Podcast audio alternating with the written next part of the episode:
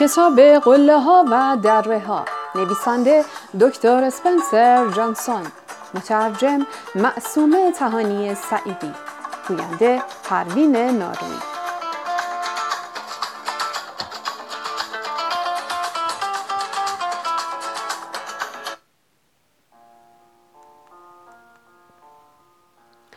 ادامه فصل ششم.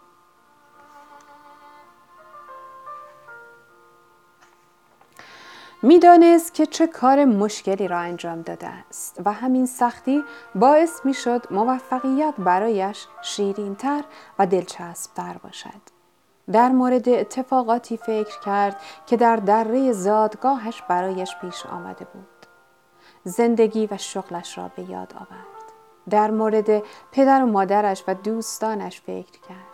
به یاد آورد که قبلا همیشه از چیزهایی وحشت داشته است و نسبت به این موضوع بیتوجه بوده است. در گذشته از این می ترسید که دوستانش از او خوششان نیاید. پدرش به او بیتوجهی کند. می ترسید شغلش را از دست بدهد. می ترسید که آن خانم جوان به او علاقه نداشته باشد.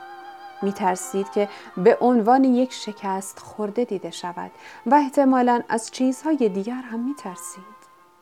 احساس حماقت می کرد. از اینکه اجازه داده بود ترس وارد زندگیش شود و او نتواند حقیقت را ببیند. الان احساس می کرد که واقعا زندگی کردن بر اساس فلسفه قله ها و دره ها را شروع کرده است. او به آن فلسفه به دید فلسفه کاملا کاربردی نگاه می کرد. با خودش فکر کرد این فلسفه نگرشی جدید است و روشی برای انجام دادن کارها. پیرمرد گفته بود که با حقیقت دوست شو. حالا می‌فهمید که این حرف برای او چه معنایی دارد. رنج ها و دردهایی که در دره کشیده بود باعث شد که حقایقی را ببیند که قبلا آنها را نادیده می گرفت و حالا می‌دید نه تنها با حقیقت روبرو شده است بلکه آن را پذیرفته است و به همین دلیل حقیقت بیشتر کمکش کرد سپس گفت به همین دلیل بود که پیرمرد اینقدر از کلمه حقیقت استفاده می کرد. منظورش دیدن و توجه کردن به حقیقت بوده است. امیدوار بود که الان واقعا به دنبال حقیقت باشد. او فهمیده بود اگر اساس زندگیش بر پایه حقیقت بنا شود می‌تواند منظر می‌تواند منتظر آینده بهتری باشد. از چیزی که بیشتر تعجب می کرد این بود که از دنبال کردن تصویر ذهنی مشخصش نتیجه گرفته بود. همانطور که پیر مرد پیش بینی کرده بود. وقتی که مرد جوان تصویر ذهنی مشخصش را دنبال کرد به روش هایی رسید که باعث رسیدن او به این تصویر ذهنی می شد و این تصویر به واقعیت تبدیل شد. برای او دنبال کردن تصویر ذهنی مثل نگاه کردن به یک نقشه بود. این یک روش کاربردی است که کمک می کند انسان به آنچه که می خواهد و به آن جایی که می خواهد برسد. تصویری که او از قله در ذهنش ساخته بود نه تنها ترسهایش را که باعث ضعفش بود از بین می برد بلکه به او قدرت و نظم برای ادامه دادن را هدیه داده بود. با لبخندی گفت واقعا ارزش ارزشش را دارد که دوباره این روش را به کار ببرم. و سپس چیزی را در دفترش نوشت که احساس می کرد خیلی مهم است. زمانی که واقعا تصویر ذهنیت را دنبال کنی قلعت را می سازی. ترس هایت از بین می روند و به آرامش و موفقیت بیشتری می رسی. در سکوت نشست و به صدای باد که در میان درختان قله میوزید گوش داد.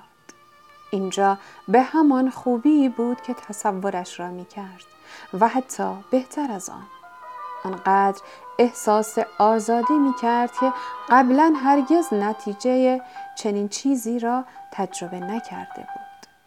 امیدوار بود که بتواند این احساس را با کسانی که دوستشان دارد تقسیم کند.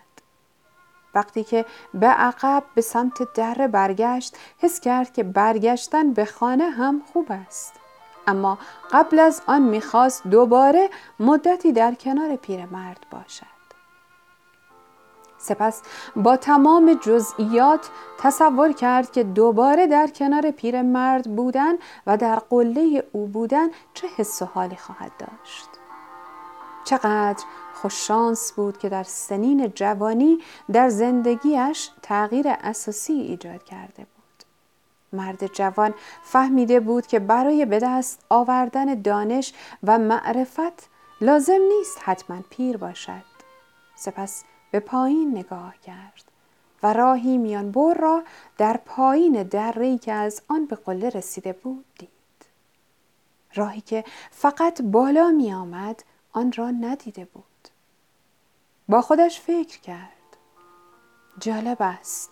وقتی از نقطه بالاتر به جایی نگاه می کنیم چیزهای بیشتری دیده می شود. حدس می‌زنم نکته کلیدی این است که وقتی در پایین یک دره هستیم باید تصور کنیم اگر روی قله بودیم چه چیزهایی را می توانستیم از آن بالا ببینیم. او احتمال کشف چیزهای تازه را در دره دوست داشت. بنابراین دره بعدیش درد و سختی کمتری داشت و احتمالا برای او مفید هم بود. او می‌خواست برای رفتن به قله پیرمرد و دیدن او از این راه میانبر برود. با خودش فکر کرد حالا که راه بهتری را بلد هستم بودن در دره دیگر برایم مصیبت بار نخواهد بود. دوست داشت هرچه زودتر دوست پیرش را ببیند.